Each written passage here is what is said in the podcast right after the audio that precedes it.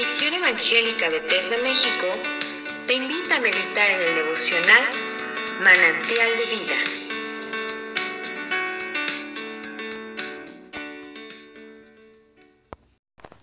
Buenos días, soy el pastor Rafael Monroy y te invito a que me acompañes a que juntos meditemos en el capítulo 1 del libro del profeta Nahum. Dice así la palabra del Señor. Profecía sobre Nínive. Libro de la visión de Nahum de Elcos. Jehová es Dios, celoso y vengador. Jehová es vengador y lleno de indignación. Se venga de sus adversarios y guarda enojo para sus enemigos. Jehová es tardo para la ira y grande en poder, y no tendrá por inocente al culpable. Jehová marcha en la tempestad y en el torbellino, y las nubes son el polvo de sus pies. Él amenaza al mar y lo hace secar, y agosta todos los ríos. Basán fue destruido y el Carmelo, y la flor del Líbano fue destruida. Los montes tiemblan delante de él, y los collados se derriten.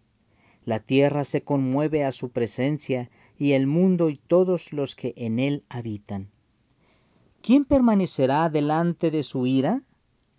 ¿Y quién quedará en pie en el ardor de su enojo? Su ira se derrama como fuego, y por él se hienden las peñas. Jehová es bueno, fortaleza en el día de la angustia, y conoce a los que en él confían, mas con inundación impetuosa consumirá a sus adversarios y tinieblas perseguirán a sus enemigos. ¿Qué pensáis contra Jehová? Él hará consumación, no tomará venganza dos veces de sus enemigos. Aunque sean como espinos entretejidos y estén empapados de su embriaguez, serán consumidos como hojarasca completamente seca. De ti salió el que imaginó mal contra Jehová, un consejo perverso. Así ha dicho Jehová, aunque reposo tengan y sean tantos, aún así serán talados, y él pasará. Bastante te ha afligido, no te afligiré ya más, porque ahora quebraré su yugo de sobre ti y romperé tus coyunturas. Mas, mas acerca de ti mandará Jehová que no quede ni memoria de tu nombre, de la casa de tu Dios. Destruiré escultura y estatua de fundición. Allí pondré tu sepulcro porque fuiste vil. He aquí, sobre los montes los pies del que trae buenas nuevas, del que anuncia la paz. Celebra, oh Judá, tus fiestas, cumple tus votos, porque nunca más volverá a pasar por ti el malvado. Pereció del todo. En este capítulo 1 del libro del profeta Nahum podemos ver cómo se manifiesta el carácter de Dios. Nahum es el, el que continúa hablando a Nínive después de Nehemías tiene relación con el profeta Nehemías y es la continuación del libro de Jonás. Si en el arrepentimiento en tiempos de Jonás demoró un juicio de aproximadamente un siglo, porque la nación se arrepintió, escuchó el mensaje y se arrepintió. El mensaje de Jonás fue vuélvanse al Señor con todo su corazón. Y entonces toda la nación y el rey se arrepintieron y volvieron su corazón a Dios. Pero el profeta Nahum, un siglo después, es enviado a la nación de Nínive. Ahora no para hablarles de un arrepentimiento, ahora para advertirles que el juicio de Dios está por llegar. ¿Qué diferencia hay entre una invitación a que te arrepientas a una advertencia porque ya viene el juicio de Dios? Decíamos que Nahum, Nahum lleva este mensaje, sí, para advertir que Dios está dispuesto, está listo para traer el juicio a la nación de Nínive, capital del imperio asirio. ¿Qué podemos destacar? ¿Por qué es que Dios iba a destruir a esta nación, a Nínive? Pues era porque era tan notoria, tan conocida esta nación por su crueldad y su violencia. Entonces no había lugar para la compasión, para la justicia, para tratar al pobre y al necesitado con cuidado, ayudándolo, asistiéndolo. Era una nación injusta, era una nación que se había corrompido. Por eso el Señor nos dice, no tendrá por inocente al culpable. Nuestro Dios nuestro Dios lo describe a partir del versículo 2. Se describe como, como alguien que es santo, como alguien que es celoso, como alguien que es vengador, como alguien que está lleno de indignación, alguien que se llena de, se, venga de sus adversarios, alguien que guarde enojo para sus enemigos.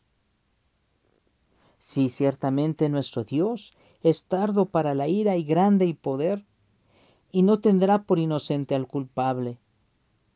Nuestro Dios marcha en la tempestad y el torbellino, y las nubes son el polvo de sus pies. Él amenaza al mar, y lo hace secar. Él hace que los ríos se sequen.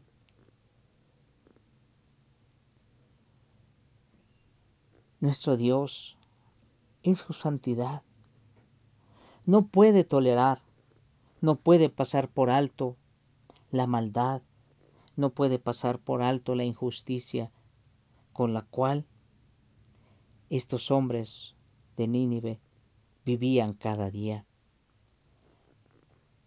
Dios no puede tolerar que tú y yo andemos buscando dioses ajenos, que nos estemos rindiendo hacia otros dioses. Dios no puede tolerar y no va a tolerar que nosotros adoremos a otros dioses y que pretendamos adorarle a Él. Nuestro Dios es fuerte y es celoso, pero también nuestro Dios, a pesar de su gracia, su amor y su misericordia, y que nos invita al arrepentimiento, también el Señor nos advierte del castigo y del juicio que traerá sobre todos aquellos que nos alejemos del Señor. A todos aquellos que le demos la espalda, a todos aquellos que le rechacemos. Verso 9 nos dice, ¿qué pensáis contra Jehová? Él hará consumación, no tomará venganza dos veces de sus enemigos. Esto es, lo hará en una sola ocasión y de una sola vez. No podemos esperar. No podemos nosotros pensar que el tiempo es nuestro. No podemos pensar que el día de mañana nos arrepentiremos, que el día de mañana buscaremos al Señor, porque tal vez el día de mañana no llegue. Por eso, hoy, el día de hoy, está el Señor tocando a la puerta de nuestro corazón. Y Él nos dice, si escuchas hoy mi voz, si hoy abres la puerta de tu corazón, yo entraré en él, moraré en él, permaneceré en él. Y entonces nuestros pecados serán perdonados, seremos limpiados de toda maldad y disfrutaremos de su bendita presencia por siempre. Si tú y yo hemos fallado, si en el camino hemos cometido faltas, si en el camino nos hemos ensuciado los pies, es tiempo de ir delante de nuestro Dios. Es tiempo aún de que podamos acercarnos al trono de su gracia, pues ahí encontraremos la fuente de la paz, la fuente del amor, la fuente del perdón. Y seremos restaurados. Levántate. Te invito a que te levantes y busques al Señor con todo tu corazón. Si esta devocional ha sido de bendición para tu vida, compártelo con otros y síguenos en nuestras redes sociales como Misión Evangélica Bethesda México.